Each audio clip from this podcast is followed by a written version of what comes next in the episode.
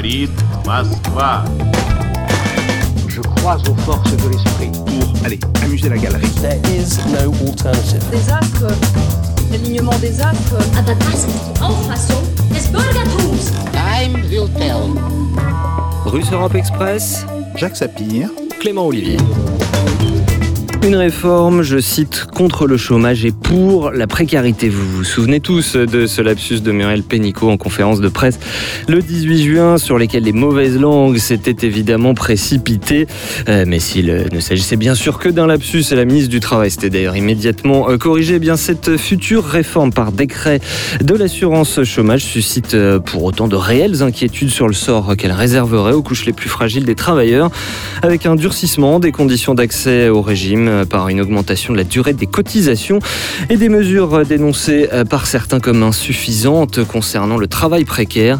À une époque où l'on parle beaucoup d'ubérisation, voilà qui nous donne en tout cas l'occasion de nous pencher sur les transformations du marché du travail et sur les nouvelles formes de protection sociale qu'il faudrait mettre en place pour y remédier. Bienvenue à tous, c'est Russe Europe Express.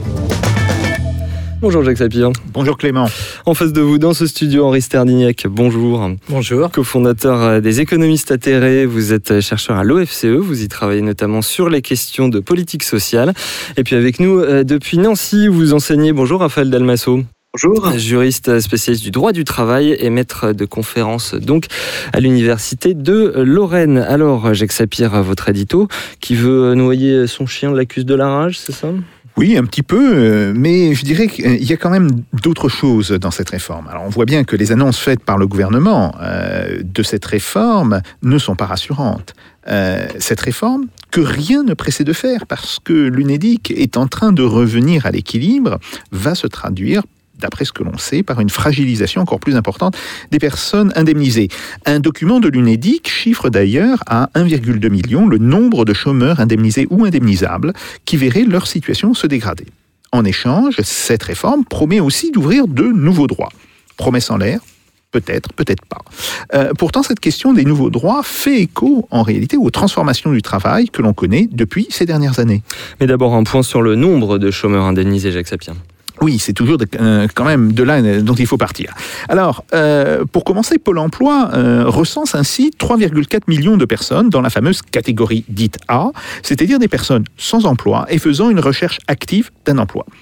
Mais ce chiffre ne dit qu'une partie de la réalité. Si on y ajoute les personnes sans emploi mais dispensées pour de multiples motifs de cette recherche, par exemple les femmes enceintes, les personnes malades, et les personnes qui ont un emploi occasionnel mais euh, qui est inférieur en réalité à un mi-temps et qui sont donc à la recherche active d'un emploi, on atteint aujourd'hui les 4 millions et demi. Et c'est en réalité ce chiffre qui devrait servir de base. Il correspond à plus de 14% de la population active. Il correspond aussi aux fameuses catégories A, B et D de Pôle emploi. Et on peut remarquer que si la catégorie A baisse légèrement depuis 18 mois, les catégories B et D, elles, ont tendance à rester stables. Et cela nous dit quelque chose sur les transformations que le travail connaît. Et au cœur de ces transformations, l'augmentation du travail dit précaire. Oui, effectivement. On le constate d'ailleurs depuis plusieurs années.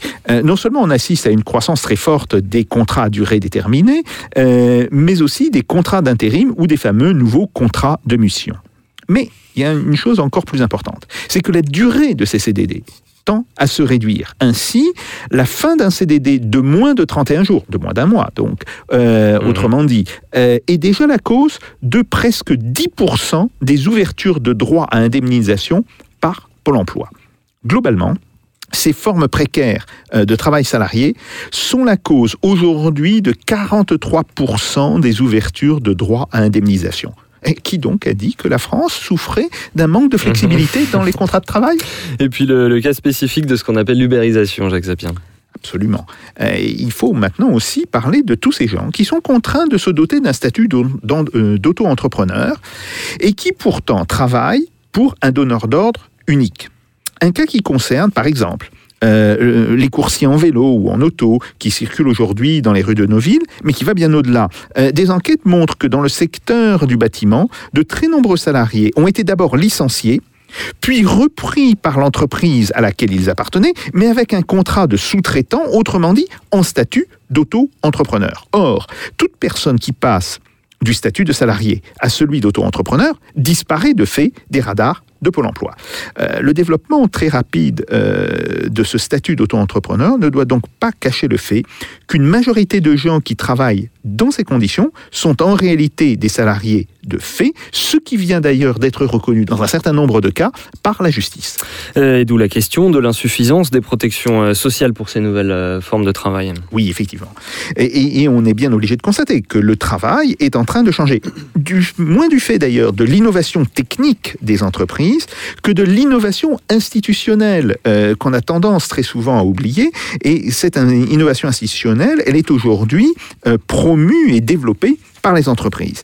Et cela pose des problèmes redoutables à la fois aux travailleurs, bien entendu, mais aussi aux institutions qui devraient, en théorie, les protéger. Et on va naturellement euh, y venir. D'abord, euh, recueillons l'avis de, de votre collègue Henri Stardignac. Qu'est-ce que cette réforme à venir de l'assurance chômage Est-ce qu'elle vous inquiète autant que Jacques Sapir? C'est pas qu'elle inquiète, c'est une réforme tout à fait euh, scandaleuse. C'est ça le. C'est ça le problème. Mhm. hein. On, a, on a affaire à une réforme scandaleuse en ce sens où euh, l'État a pris le contrôle de l'UNEDIC alors que l'UNEDIC était en, partie, en, en principe géré par euh, les partenaires sociaux Le paritarisme. par le paritarisme. Et nous savons que euh, dans euh, quelques jours, on va avoir la même chose annoncée pour euh, les retraites complémentaires, c'est-à-dire que l'État va prendre euh, d'une façon ou d'une autre le contrôle de euh, ces institutions. Et là, Il c'est faut, il faut extrêmement... peut-être nous, nous développer co- comment Comment est-ce que l'État prend le contrôle actuellement du paritarisme? Ben, L'État prend le contrôle, c'est parce que ju- jusqu'à présent, l'UNEDIC était géré par les syndicats de salariés et le patronat, qui faisaient donc des conventions. Ces conventions étaient ratifiées euh, par le gouvernement, et le gouvernement, là, sous prétexte que euh, les partenaires sociaux n'ont pas réussi à s'entendre, mais ils n'ont pas réussi à s'entendre parce que le gouvernement leur avait imposé de faire euh, 1,3 milliard d'économies Mhm. par an, le gouvernement a repris la main et a dit bah, à partir de maintenant, c'est moi qui vais décider euh, des, euh, des modalités de fonctionnement de Pôle emploi. Et Mhm. donc, euh, les partenaires sociaux n'ont maintenant pratiquement plus aucun rôle. Hein, Ça a commencé d'abord par une première réforme scandaleuse qui est que euh, on a supprimé les cotisations salariées pour les remplacer par de la CSG, mais euh, du coup, ça diminue la légitimité des syndicats à intervenir sur les questions de- d'indemnisation du chômage. Et d'autre part, donc le gouvernement fait sa réforme avec un certain nombre de mesures tout à fait contestables, diminuer, enfin augmenter les, condi- le- les conditions pour être indemnisé, diminuer le montant de l'indemnisation qui, pour les précaires, sera calculé non pas sur le salaire hors euh, journalier de travail, mais sur le, salaire mensuel. Et donc, euh, pour les précaires, c'est une baisse importante de d'indemnisation. Mhm. Et par ailleurs, euh, on a appris donc euh, hier que euh, le gouvernement augmentait la ponction qu'il fait sur l'UNEDIC pour financer euh, Pôle Emploi. Donc tout ça fait que les prestations chômage vont euh, normalement euh, diminuer euh, de façon importante. Ce que vous nous décrivez là, c'est en fait ce qu'on appelle le, le modèle français de, l'après-guerre. C'est l'État social français avec cette notion de paritarisme et au cœur de ça, l'idée de dépenses préaffectées. Est-ce que vous craignez, on est un petit peu dans l'hypothèse peut-être, mais est-ce que vous craignez que ces dépenses préaffectées, elles se retrouvent dans le même budget que celui de l'État qui, faut-il le rappeler, n'est pas le même que celui de l'assurance sociale? C'est le cas puisque euh, le gouvernement se donne un objectif de réduction des dépenses publiques et sociales de l'ordre de 70 milliards en 5 ans et que dans ces dépenses publiques et sociales qu'il faut diminuer, il y a la retraite, il y a le chômage, il y a la famille et il y a la santé. Donc euh, le gouvernement peut dire, ben voilà, maintenant euh, euh, l'UNEDIC, euh, j'ai toute légitimité à le, à le gérer, euh, avec en plus Bruxelles qui nous dit, ben, les comptes de l'UNEDIC, on les incorpore aux comptes des administrations, et donc tout ça fait que euh, le paritarisme est euh, extrêmement, euh, extrêmement menacé. Donc, faut pas euh, non plus le mettre sur un piédestal. Le Mhm. paritarisme posait beaucoup de, de questions, notamment parce qu'il y avait des syndicats qui, euh, en permanence, cédaient au MEDEF, ce qui n'est pas génial, parce que les réunions se déroulaient au siège du MEDEF sur des euh, propositions du MEDEF et Mmh. non pas de manière euh, équilibrée.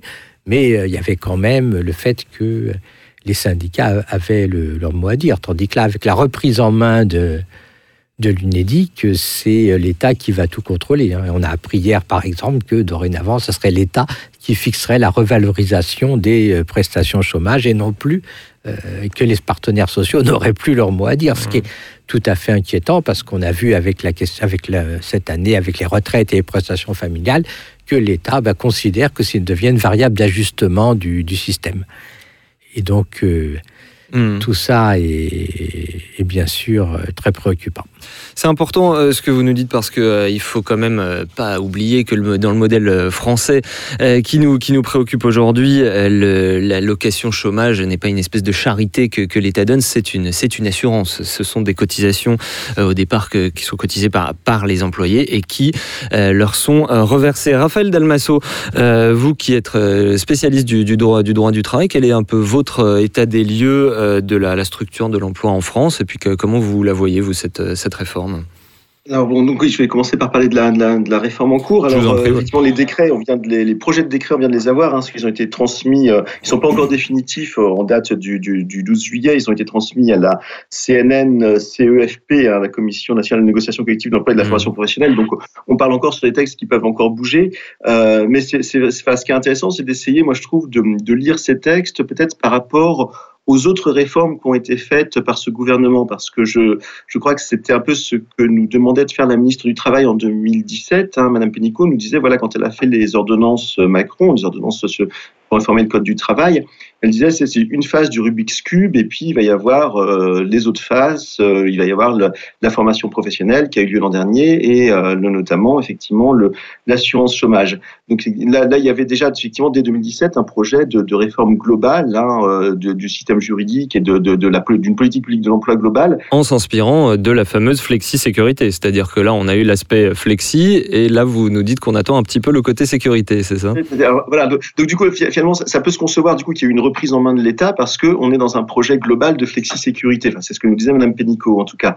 Et, effectivement, là, là-dessus, où il y a peut-être, moi, je vois peut-être un, problème, c'est que les ordonnances de 2017, c'était un petit peu l'aspect flexibilité. hein. on remettait en cause la valeur du contrat de travail, on pouvait faciliter la, modification du contrat de travail, on facilitait la rupture avec le barème.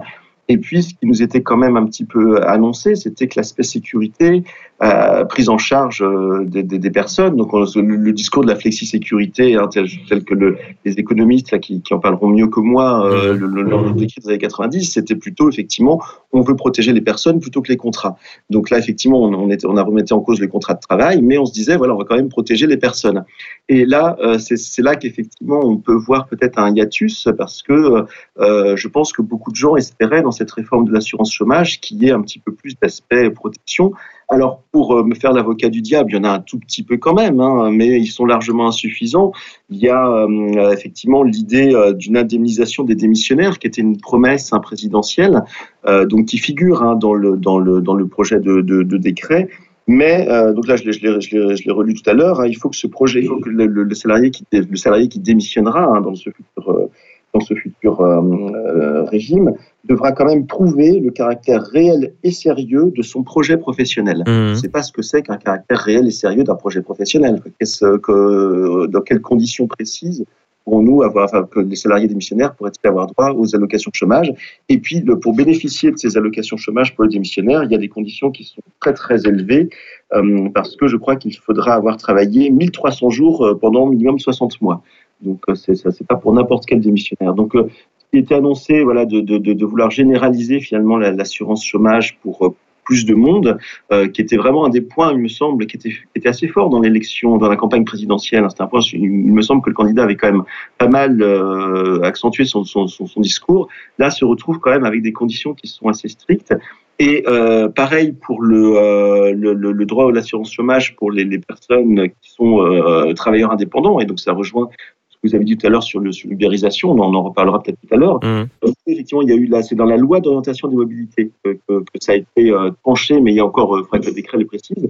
mais il faut que pour que le travailleur indépendant puisse avoir droit d'assurance chômage, euh, que euh, son, son entreprise, euh, enfin que l'entreprise dans lequel, pour laquelle il travaille, euh, ait fait l'objet d'un redressement, d'une liquidation judiciaire. Euh, donc du coup, il y a, y a quand même des, des, des, des difficultés hein, pour, euh, euh, pour pouvoir effectivement en, en- pour pouvoir en bénéficier. Donc là, effectivement, tout cet aspect de protection qui était quand même annoncé, qui était, je pense, attendu, euh, est assez faible. Et effectivement, on, on a un aspect euh, de, de, de c'est plus compliqué de, de, euh, de- d'entrer dans le dispositif avec des conditions d'affiliation qui sont, qui sont plus strictes et qui vont avoir un effet immédiat. En plus, moi j'ai un peu peur de ça, c'est qu'il va y avoir immédiatement pas mal de gens qui risquent de, de, voilà, de, se retrouver sans, droit aux, assurances chômage. Donc voilà un peu le, premier, euh, la première lecture que j'aurais tendance à, en faire. Alors dernier mot sur, euh, il y a quand même un bonus-malus qui est prévu pour lutter contre les précaires. Donc le gouvernement a quand même conscience qu'il y de, de CDD, donc il a mis, met en place un bonus-malus. Mais pareil, euh, ce dispositif est peut-être pas forcément totalement satisfaisant dans sa version actuelle parce que déjà, il y a des CDD qui vont pas être compris, contrat d'apprentissage, contrat de professionnalisation, euh, intérim euh, et euh, CUI, les contrats sur, sur l'emploi. Donc du coup, effectivement, il, il va pouvoir y avoir quand même des voies pour les employeurs peut-être d'utiliser d'autres formes de contrats précaires pour éviter le bonus-malus. Donc voilà, il y avait une intention de lutter effectivement contre trop de contrats précaires, mais qui va peut-être pas forcément être trop euh, utilisable en pratique. J'en sais Mmh. rien. Henri Sterniak, vous vouliez réagir sur le fait d'indemniser les, les salariés démissionnaires?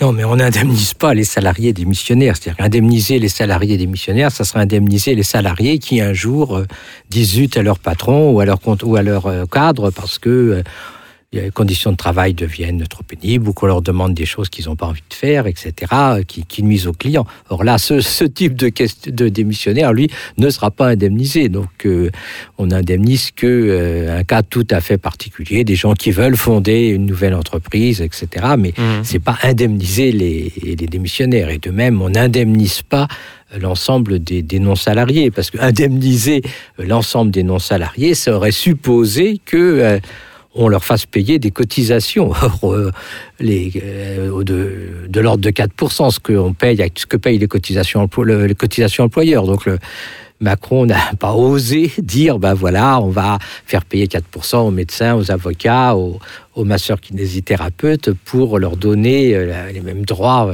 si on peut dire, que les, que les salariés. Et donc, c'est quand même, c'est quand même de la poudre aux yeux.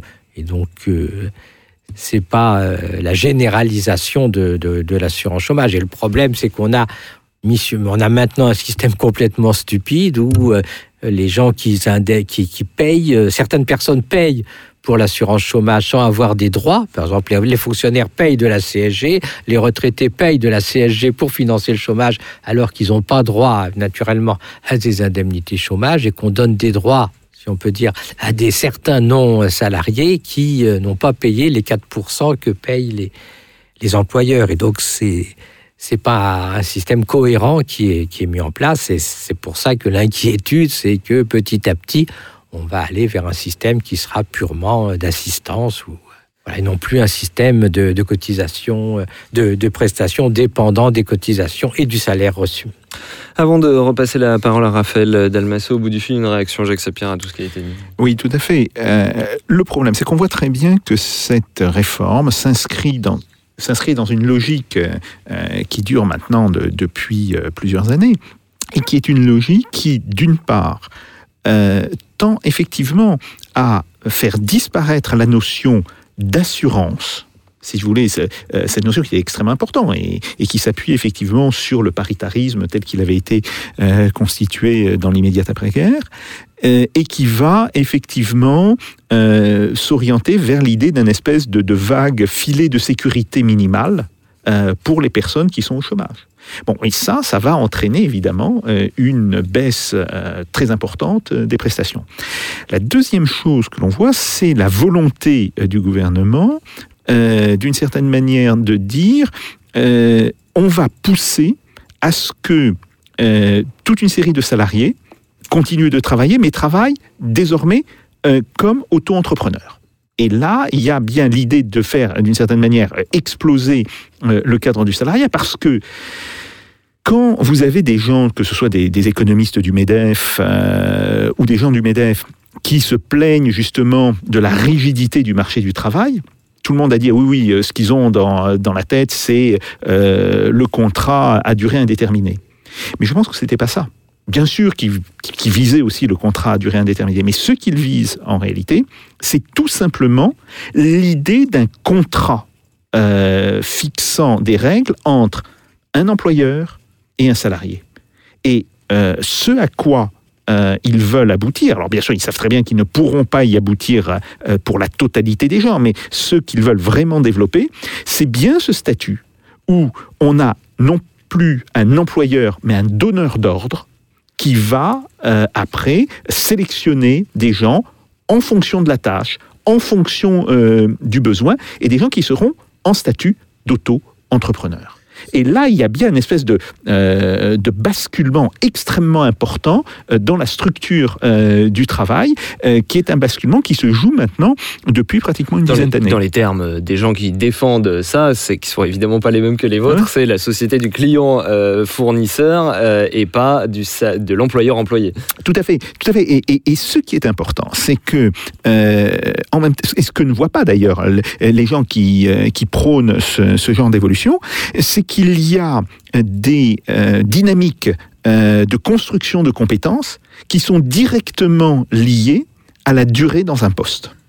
Euh, il y a, vous savez, quelque chose qui a été décrit par un grand économiste, Kenneth Arrow. il avait décrit ça à la fin des années 50, euh, ce qu'il appelait le learning by doing. Et le learning by doing, autrement dit, le fait d'apprendre en pratiquant un emploi, implique en réalité la stabilité. Euh, euh, dans cet emploi.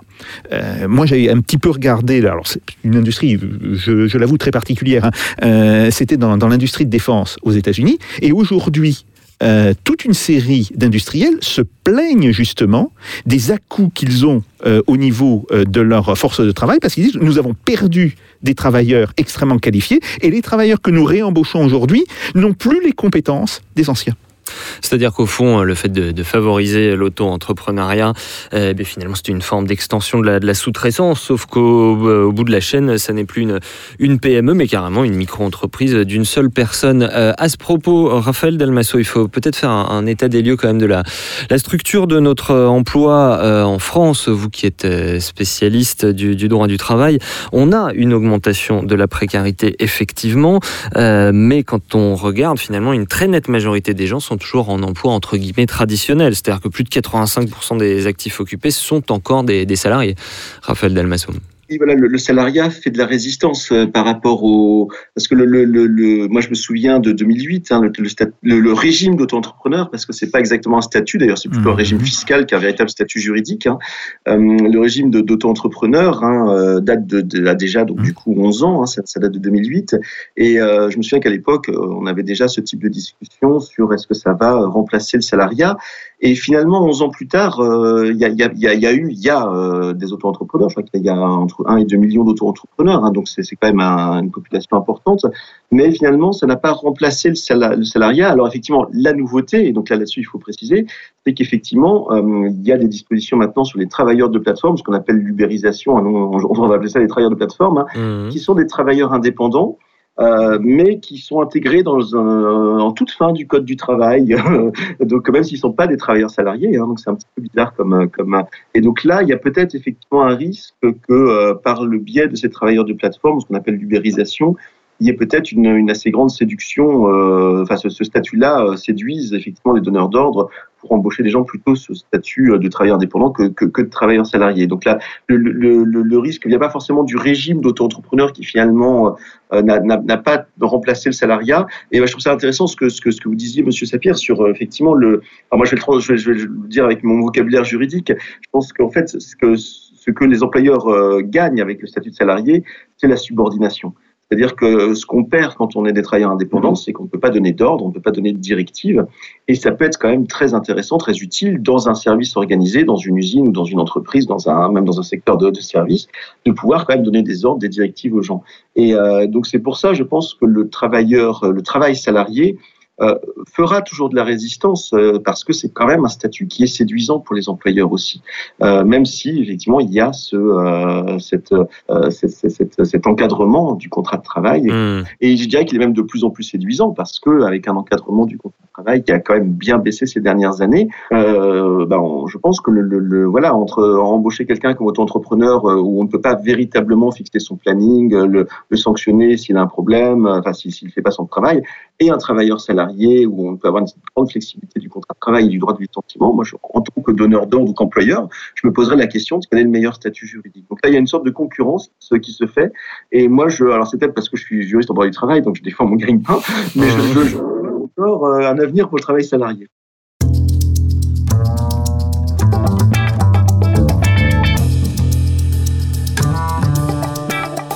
Russe Europe Express, Jacques Sapir. Clément Olivier. Henri Sterdignac, le salarié fait de la résistance, comme nous le dit euh, Raphaël Dalmasso. Je voudrais dire une première chose, c'est que pendant ces dernières années, on a développé, favorisé le travail précaire, le travail à temps partiel, les contrats à durée indéterminée, les contrats, euh, les contrats à durée déterminée, les contrats déterminés d'usage, et on a dit aux, aux chômeurs, écoutez, prenez ces petits boulots, euh, même si c'est que quelques heures par semaine, euh, ça sera rentable pour vous parce que vous continuerez à toucher une partie soit du RSA, soit euh, de la location de ressources à l'emploi. Et puis brutalement, il y a un changement de, si on peut dire, de pied où on dit attention, euh, c'est euh, tout ce qu'on a mis en place pour favoriser les contrats précaires, ben finalement ça enfonce les gens dans la précarité et on va les supprimer. Et donc on a le discours totalement euh, scandaleux de Monique Pénicaud qui dit euh, euh, à cause euh, de- des aides au, travail à temps partiel, et ben finalement il y a des gens qui se retrouvent travailler à temps partiel et gagner moins que s'ils sont chômeurs, et donc on remet en cause ce dispositif de manière extrêmement brutale. Et on va voir euh, dans quelques mois que euh, un certain nombre de personnes qui ont travaillé à temps partiel, lorsqu'ils vont être au chômage total, vont subir à plein l'effet des mesures euh, prises euh, par le gouvernement sans euh, consultation des partenaires sociaux. Parce qu'il y a cette idée, pardonnez-moi, effectivement, dans cette euh, réforme, qui est qu'il faut inciter Oui, les gens à l'idée- Il y a travailler. l'idée complètement saugrenue et complètement scandaleuse disant, ben voilà, en fait, une grande partie des chômeurs, c'est des gens qui veulent pas travailler et il faut les inciter à à travailler en leur privant plus ou moins d'indemnité. Alors qu'en fait, on sait qu'il y a beaucoup de chômeurs qui euh, travaillent à temps euh, plus ou moins euh, partiel. hein. Comme l'a dit euh, Jacques, il y a une frontière euh, entre le chômage et euh, l'activité est devenue extrêmement floue en France parce qu'il y a beaucoup de chômeurs et quand vous êtes chômeur, ben, vous pouvez trouver des petits boulots à vous travaillez 10 heures par semaine, vous n'êtes pas compté comme sommeur au sens du, du BIT, mais euh, euh, ça s'impute en partie sur vos allocations chômage et ce- ce- c'est ce système euh, qui existe et au lieu de dire on va sortir par le haut, c'est-à-dire en incitant, les, en forçant les entreprises à offrir des emplois à temps, à temps plein, la solution c'est qu'on s'en prend aux, aux personnes qui sont dans, dans cette situation. Alors, je voudrais simplement dire que on, on connaît le nombre d'emplois qui ne sont pas pourvus. C'est à peu près 300 000, C'est 300 000, euh, ouais. par an. Et même rapporté uniquement aux, aux chômeurs purs à la, à la catégorie A, ça représente moins de 10%. euh, De, de, de, de cette catégorie. Donc, vous avez entièrement raison. Il y a un discours qui est tenu sur le thème. mais Vous n'avez qu'à demander, euh, vous n'avez qu'à qu'à prendre les emplois qu'on vous donne, qui est euh, non seulement odieux euh, moralement, mais qui est surtout absolument faux techniquement. Hum. Ça, c'est quand on prend les chiffres à grande échelle, effectivement, parce que tout le monde a toujours des histoires à petite Hum. échelle, vous savez, de microéconomie, qu'on ne trouve Hum, pas de euh, salariés dans tel ou tel secteur. Henri Oui, on je trouve vous pas de salariés, effectivement, Euh, mais à parce que échelle. euh, quand on regarde dans le détail, bah, souvent, c'est des, euh, c'est des jobs qui sont mal payés, avec des conditions de travail très difficiles ou avec des, euh, des conditions d'habitation euh, tr- très difficiles. Je veux dire, quand c'est un bled euh, très euh, paumé, c'est très difficile de trouver quelqu'un pour y aller parce que il y a le problème que fait le conjoint, etc. Et puis, il y a également la question, il y a certains jobs très techniques où si on n'a pas formé les gens, eh ben on trouve pas. Et Mm. donc il y a un certain nombre d'entreprises, notamment dans l'industrie, qui brusquement achètent une nouvelle machine, ils cherchent un régleur de cette nouvelle machine. Ben, il n'existe pas. Et donc, il faut, la seule solution, ben, c'est le former, quoi. Je veux dire, dans un grand nombre de cas, il faut former. Et en France, jadis, on formait, les entreprises savaient que euh, lorsqu'il y a un, un nouvel, euh, Nouvel équipement. un nouvel équipement, ben, il faut former les gens là-dessus. On va pas trouver quelqu'un qui, euh, de- qui connaît, de, de- qui connaît le, le, le- le- le fonctionnement de la machine. Hmm. Donc c'est, il y a beaucoup d'emplois pourvus, c'est ça. Je veux dire, lorsque l'industrie repart, ben, évidemment, on n'a pas formé les gens. Euh, ensuite, euh, ensuite, ensuite, ben, d'abord. euh, le salariat, c'est un miracle, il faut bien dire. Je veux dire, le contrat du, de, travail du salariat, tel qu'il a existé, ben, de plus en plus, les entreprises ont tendance à le remettre en cause et donc à se dire ben, pourquoi je m'engage à prendre quelqu'un euh, à, temps plein euh, avec euh, le droit du travail alors que maintenant j'ai la possibilité de, de, de, tourner par l'auto-entrepreneuriat, par la sous-traitance et je j'ai des contraintes qui sont beaucoup plus faibles. Je n'ai pas et, donc le, le, le salariat est menacé et on le voit avec euh, l'ubérisation, on le voit avec la sous-traitance, on le voit avec la permittance, c'est-à-dire qu'on va embaucher quelqu'un en disant bah, vous venez travailler samedi, dimanche, et puis ensuite vous êtes licencié le Oui, lundi et on vous réembauche. Voilà, et Ou donc pas mal même de, dans notre domaine euh, ici, il y a pas mal de, de, de rédactions euh, de grands médias parisiens euh, qu'on ne citera pas, où il y a des pigistes qui ont des bureaux, ce qui est théoriquement totalement prohibé. Si on est pigiste, on n'a pas un bureau des- dans une rédaction. voilà. Oui, il y a des pigistes Euh, qui, ont des, qui ont des bureaux, il y a des maquilleuses qui sont auto-entrepreneurs. Alors effectivement, effectivement, alors le dire, il y a bien sûr, ce sont des gens qui sont subordonnés. Il y a un pouvoir en fait de, de- du, du patronat parce que le patronat peut dire du jour au lendemain, euh, je vous, je fais plus appel à vous. Si euh, euh, j'ai besoin d'une maquilleuse de 19h à 23h, euh, qui soit en plus disponible le week-end. Si vous n'êtes pas d'accord avec le truc, eh ben, je, je fais appel à quelqu'un d'autre. Et Alors- donc, il y a, il y a, il y a une, un lien de subordination qui ouais. Justement, euh, ce, lien de subordination, il y a toute euh, une série de décisions de justice qui sont en train de commencer à tomber, euh, notamment sur le cas d'une application pour commander des, repas qui, n'existe plus, qui s'appelait Take It Easy, où la justice a reconnu le fait qu'il y avait un lien de subordination entre, entre la plateforme et le livreur, c'est-à-dire qu'il devrait être salarié, votre avis, Henri Sterniak c'est-à-dire que finalement, il y avait une espèce de flou juridique qui euh, commence à être comblé, qui pourrait remettre en question cette ubérisation. Il n'y a pas de flou juridique. C'est-à-dire tout le monde voit bien qu'il s'agit de, Mmh. il s'agit de, de, de, de- de salariat. hein. Quand c'est une em- quand c'est euh, effectivement des gens euh, qui travaillent pour une seule, une seule entreprise et que l'entreprise a le pouvoir de les, de les, de les sanctionner, c'est c'est bien sûr une forme de, c'est une forme de salariat et le, le- problème, c'est que euh, les entreprises ben, ont le choix. Maintenant, le, drame, c'est que les entreprises maintenant ont le choix de leur euh, organisation. On peut dire très bien, je- j'engage euh, ce monsieur à temps plein avec un contrat de, de, de, de- travail. Donc voilà où je peux dire, ben, je vais faire appel à ce monsieur quand j'en aurai besoin. Et euh, dans, dans des tas de situations, on voit très bien qu'on n'a pas, on peut se, très bien se débrouiller en ayant euh, en en- pas besoin de, de- du, du genre en permanence. Et c'est c'est et le, le problème de l'intermittence du, des spectacles, du spectacle, c'est que Mhm. ben, ça ouvre la voie à l'idée, ben, on embauche, on paye les gens que quand on en a besoin. Mhm. À la limite, un prof de fac, on dit, ben, il fait trois heures de cours par semaine, il n'y a qu'à le payer que pour, ces trois heures, et le reste du temps, ben, qu'il a qu'à être au chômage. Or, On voit très bien que c'est que, que c'est difficilement concevable. On va y, oui, oui, c'est- on va y c'est- venir justement à ce statut d'intermittent du spectacle. Raphaël euh, Dalmasso, votre, euh, votre avis sur ces décisions de, de justice, euh, notamment l'arrêt Easy Alors, bon, c'est un arrêt qui, qui divise la doctrine juridique. hein. Je, je dois vous avouer qu'il n'y a, a pas forcément de, de, de, de position unanime hein, des, des commentateurs de, ce texte, euh, enfin de cet arrêt, pardon. Euh, alors, peut-être juste un tout petit élément de contextualisation sur le. le effectivement, c'est un arrêt qui porte donc du coup sur ce qu'on appelle les travailleurs de plateforme. hein.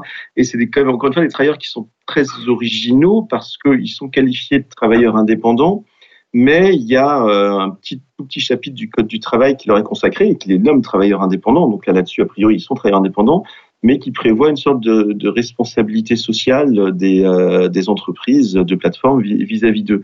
Donc c'est des sortes de travailleurs euh, indépendants, mais avec quelques petits droits euh, qui sont euh, comme le, le, le- le droit de, de, de- d'avoir des, des représentants des syndicats, le, droit de faire grève éventuellement. Enfin, ils mettent pas le mot grève, mais enfin voilà, on, on essaie de, de- on a essayé avec le travailleur de plateforme à, donc faire un travailleur indépendant avec un petit peu plus de droits que le travailleur indépendant normal. C'est un peu le, le qu'a voulu faire le législateur.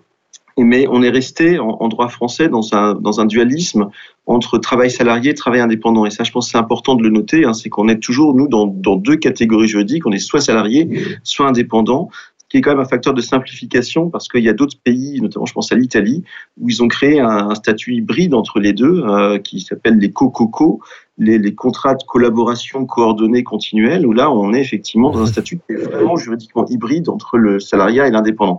Donc nous, au moins, on a effectivement encore, euh, voilà, je pense qu'on on, reste dans cette euh, filiation centenaire hein, euh, d'une dualisation entre le, contrat de salarié et indépendant. Mais dans le, dans le cas de Take It Easy, ce qui se passe, c'est que pourquoi la, justice a pris cette décision? C'est parce que les, les livreurs n'avaient qu'un seul employeur, dépendaient d'une plateforme qui, qui dé- avec un algorithme, une application, et qu'ils avaient un lien de subordination, c'est-à-dire qu'ils étaient obligés de porter un uniforme, de dire telle chose, etc. C'est-à-dire c'est pas comme quand, je ne sais pas, pour nos auditeurs, quand vous faites appel à un plombier qui fait un devis, qui peut refuser, etc. Euh, Raphaël Delmasso.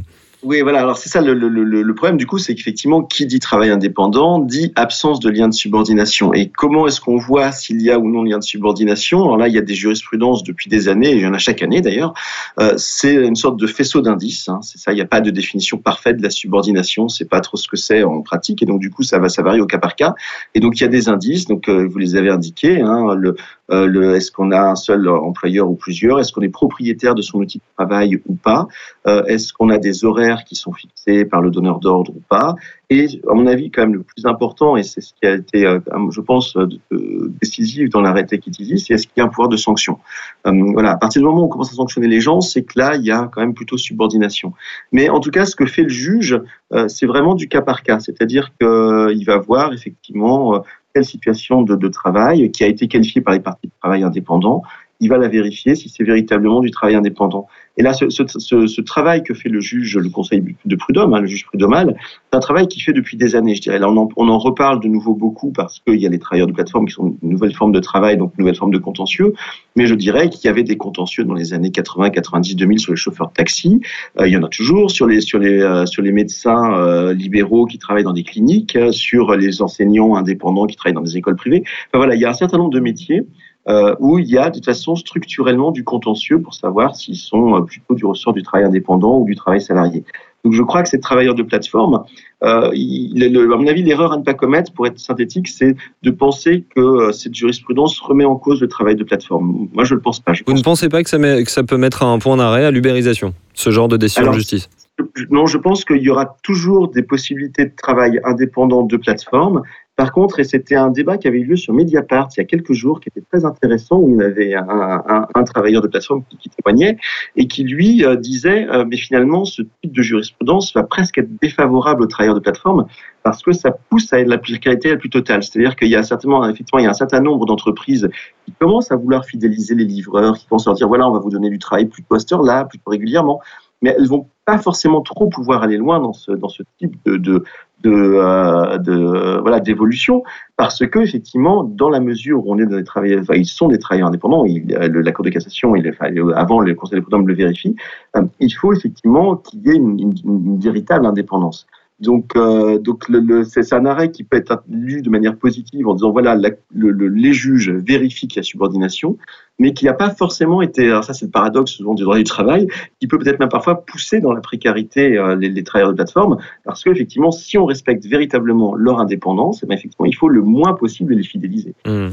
Jacques Sapien Alors, euh, ce qui est très intéressant, c'est si on prend un petit peu de recul et qu'on regarde euh, le développement du travail salarié euh, et du travail industriel depuis le 19e siècle.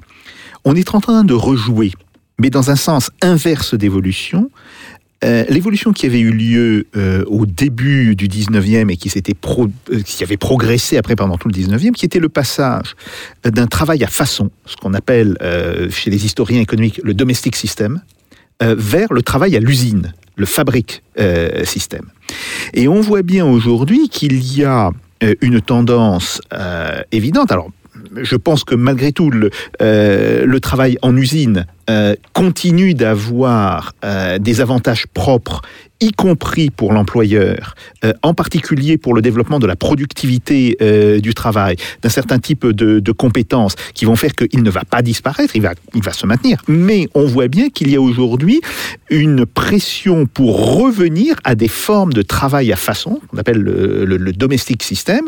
Or, on sait que les, les conditions de subordination de fait, qui ne sont pas des, de, de subordination légale, mais de subordination de fait euh, aux donneurs d'ordre, sont bien plus dures et les capacités de lutte collective bien plus faibles dans ce système que dans l'autre. Et je pense que c'est ça l'un des grands enjeux et que normalement, si on était, je dirais, dans un système raisonnable, je parle même pas de rationnel, j'aime pas trop ce mot, euh, si on était dans un système raisonnable, on devrait dire que ça serait à la protection sociale, euh, ça serait un système paritaire, euh, de prendre en charge justement la protection particulière que devrait avoir cette fraction de travailleurs qui vont être poussés vers le domestic system. Oui, Oui, bien sûr, euh, justement, est-ce que ces nouvelles formes de, de protection qu'il faudrait inventer euh, pour euh, contrecarrer ces- cette, cette ubérisation, est-ce qu'on n'a pas un modèle qui est tout fait, mais vous allez me dire que ça ne vous convient pas tout à fait, euh, qui est le système de la- des, des intermittents? Est-ce que c'est quelque chose qui pourrait servir de modèle pour protéger les livreurs à vélo, par exemple?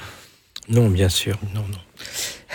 D'abord, euh, le, le salariat actuellement est très éclaté, effectivement, et il faut se poser la question euh, comment on gère le droit du travail avec des, salariés qui sont euh, très différents. On a par exemple des, animateurs de télévision qui peuvent gagner des sommes fa- fabuleuses, qui sont considérés comme euh, salariés et qui vont devant les prud'hommes pour réclamer euh, des indemnités fabuleuses en cas de licenciement, ce qui quand même pose problème parce qu'on se dit c'est quand même pas la même chose que l'ouvrier qui est licencié.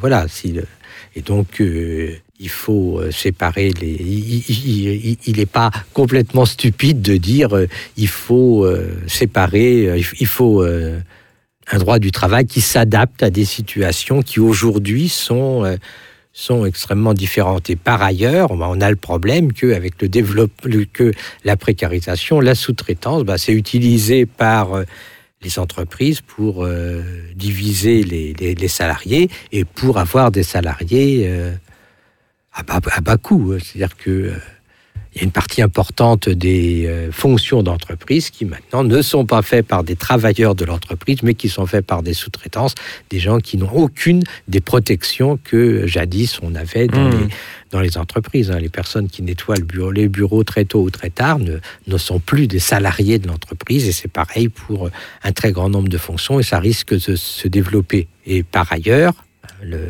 le modèle de l'intermittence du spectacle, c'est un modèle qui est dangereux parce que c'est un modèle dans lequel on dit l'entreprise n'a plus la charge en permanence de son salarié. Je veux dire que dans, dans le système traditionnel, je vous embauche et j'ai, euh, vous êtes à ma charge en quelque sorte, je dois vous fournir un travail. Vous êtes subordonné, mais je vous fournis un travail.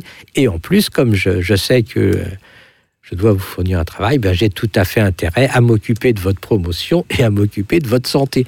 Et tandis que quand on dit, ben voilà, ce monsieur, euh, je vais pouvoir, euh, je, je- je vais l'utiliser euh, trois jours et puis après basta, et ben je j'ai aucune raison de.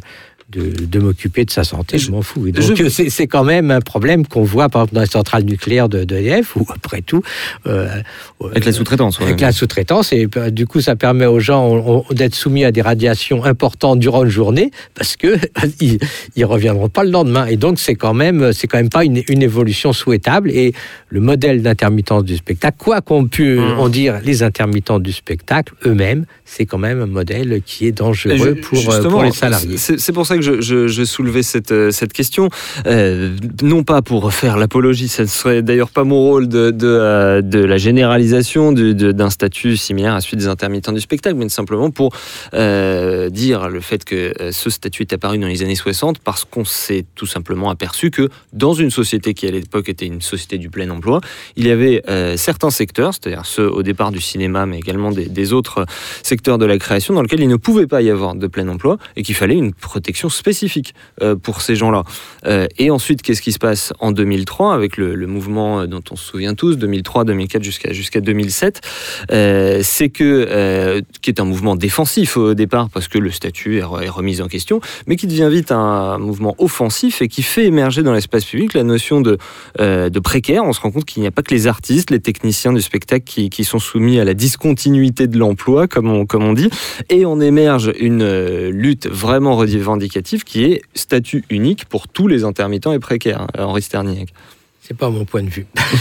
Non, mais je veux dire, il y a une différence. il y a une- De mon point de vue, il y a une différence entre la précarité de quelqu'un qui est garçon de café ou qui est euh, femme de ménage, etc., qui, euh, cher- ou, qui a besoin de, de- de travailler, qui est précaire parce que euh, on lui fournit pas un travail à temps plein, avec euh, l'artiste qui va euh, euh, se dire, euh, ben, j'ai besoin d'une période dans laquelle je vais euh, préparer mon récital, dans Mhm. lequel je vais apprendre mes, je vais faire, je vais écrire mes, mes scénarios, et c'est quand Comment même on pas travaille sans être en emploi, c'est ça je, la je travaille sans être en emploi. Et là, euh, c'est des modalités, euh, c'est des modalités différentes. Et c'est pour ça que, de mon point de vue, le statut d'intermittent du spectacle doit être réservé aux artistes qui ont effectivement euh, cette- ce, ce besoin d'avoir euh, Hmm. des périodes de de préparation et se pose la question, ces périodes de préparation, est-ce que euh, ça doit être à la charge de l'artiste ou est-ce que euh,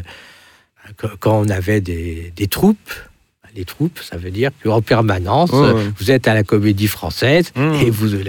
voilà, donc c'est le, modèle d'intermittence du spectacle qu'on ne peut pas condamner, il est quand même pas généralisable de mon point de vue. Et je sais qu'il y a d'autres personnes qui pensent qu'il est généralisable. Bien sûr, c'est pour ça que c'est pour ça qu'on entre dans ce genre de débat. C'est là que c'est intéressant. Effectivement, Raphaël Dalmasso, euh, on a un petit peu deux points de vue euh, là-dessus. Euh, L'un disant il faut de nouvelles protections euh, à l'instar de ce qui a été mis en place avec les intermittents du spectacle, et d'autres gens comme Henri Sterniak qui nous disent la véritable protection, c'est le salariat. Oui, puis je crois que M. Sardignac a, a vraiment donné la, la clé de compréhension actuelle de, de, de l'évolution. C'est la course au, au moins 10 ans euh, social, c'est-à-dire euh, au travail le moins cher possible. Je crois que c'est ça qui fait le, le, le- succès et peut-être le qui pose problème avec le- le- les travailleurs de plateforme, c'est qu'effectivement on peut euh, arriver à des coûts horaires qui sont, qui sont très faibles. Pourquoi? Parce que effectivement il n'y a pas de cotisation euh, pour le chômage, il n'y a pas de voilà, il y a, pas de cotisation sociale. Euh, il y a le, le, le- la personne doit être s'assurer euh, elle-même euh, de, de, ses, risques. Donc, euh, donc je crois que là, là-dessus, si, je pense que si jamais ce statut, euh, euh, faisant un peu de prospective, se, se développait de, de, de voilà de, de travailleurs de plateforme, et c'est vrai qu'il y a des potentialités qui se développent dans, plein de secteurs différents. Je pense que là, là, ça poserait un problème euh, vraiment social, et là, il faudrait une intervention du législateur, à mon avis, pour réglementer plus euh, ce, ce statut de travailleur de plateforme. Et d'ailleurs, de toute façon, je pense que le législateur en, avait conscience parce qu'il a quand même fait un petit début de réglementation, hein, très faible, hein, minime, dans, le code du travail.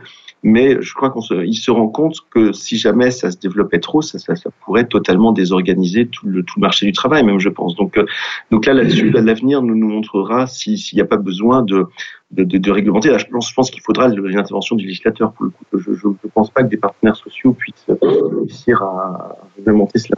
On arrive euh, au bout de cette émission, mais assez, rapidement, des hypothèses de travail sur des nouvelles formes de protection. De votre côté de juriste, euh, qu'est-ce que, qu'est-ce que, sur quoi, sur quoi ça planche, à quoi on pense? Voilà, là, là-dessus, c'est, c'est difficile. Je dirais qu'il y a, euh, je crois qu'après, c'est un choix de, politique publique. Euh, Moi, moi dans mesure où je suis juriste en droit du travail, je, reste attaché au travail salarié, je reste attaché au CDI. Et euh, je, me, par exemple, il y avait des pratiques qui se, faisaient jusque dans les années 50, 60 qui était de qualifier des formes de travail de travail salarié. C'était notamment ce qu'on avait fait pour les VRP, je crois que c'est une législation des années 60, pour les journalistes aussi, on avait dit, voilà, il y a une présomption de salariat. Ensuite, par la suite, on a fait l'inverse, on a fait des présomptions de non-salariat. Euh, donc, je crois que ce, le, ce, problème, de toute façon, entre travail indépendant et travail salarié continuera de se poser. Je crois qu'il y a vraiment une, ce, ce, dualisme et que, comme la, la, voilà, il y, a, il y, a, besoin de travail salarié, il y aura toujours besoin de travail salarié, et puis il y a effectivement une marge de travail indépendant et pour l'instant, effectivement, si on fait un peu de comparaison euh, entre pays, la France est vraiment le pays où il y a euh, ce miracle, comme vous disiez, M. Terniac, du, du salariat, c'est-à-dire qu'on est quand même 80-90% de travailleurs salariés, si on intègre en fonctionnaires. Euh, tandis qu'on va de l'autre côté des Alpes en Italie, on a effectivement un développement des formes non salariées qui a été très très fort ces dernières années, avec soit du travail indépendant, soit des formes hybrides. Euh, donc là, là-dessus, il y aura euh, effectivement des choix de politique publique qui seront faits. Euh, donc il y a une marge de, de, de, possibilité de développement du travail non salarié, ça je pense que c'est quand même vrai. Euh, euh, moi, je, voilà, je, en tant que juriste droit du travail, c'est vrai que je suis peut-être traditionnaliste et rétrograde, salariat. Euh, voire au contraire, vous que évidemment le, le, le travail de, de, Bernard Friot, qui est d'un angle qu'on n'avait pas vraiment euh, décidé d'aborder aujourd'hui, mais euh, ça peut faire une, une, une ouverture aussi. Euh, Jacques Sapir, je vous laisse, je vous laisse le mot de la fin.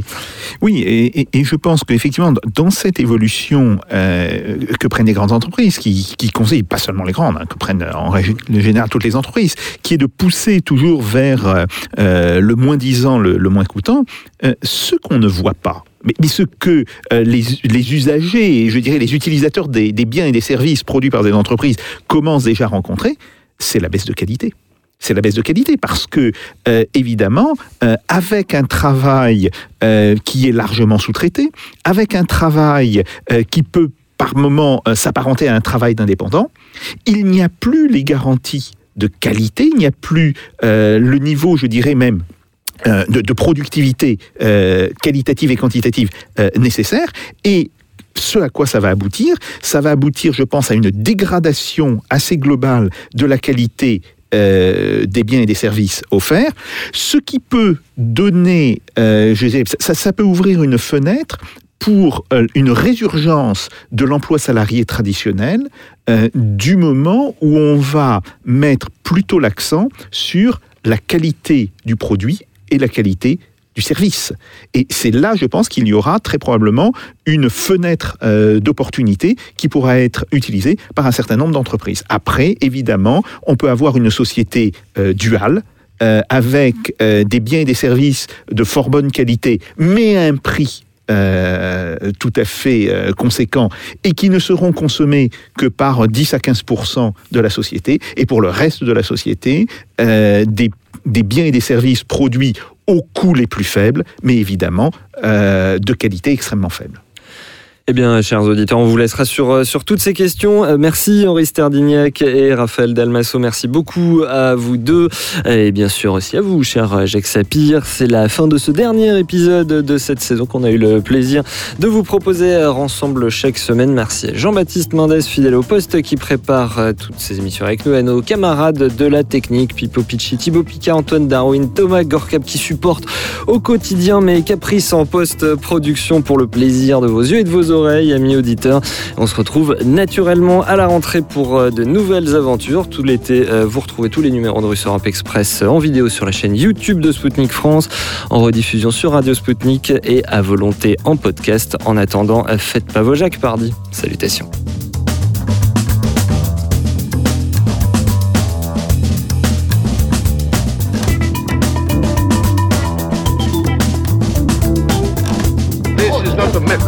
This is provocation. Let them do. No.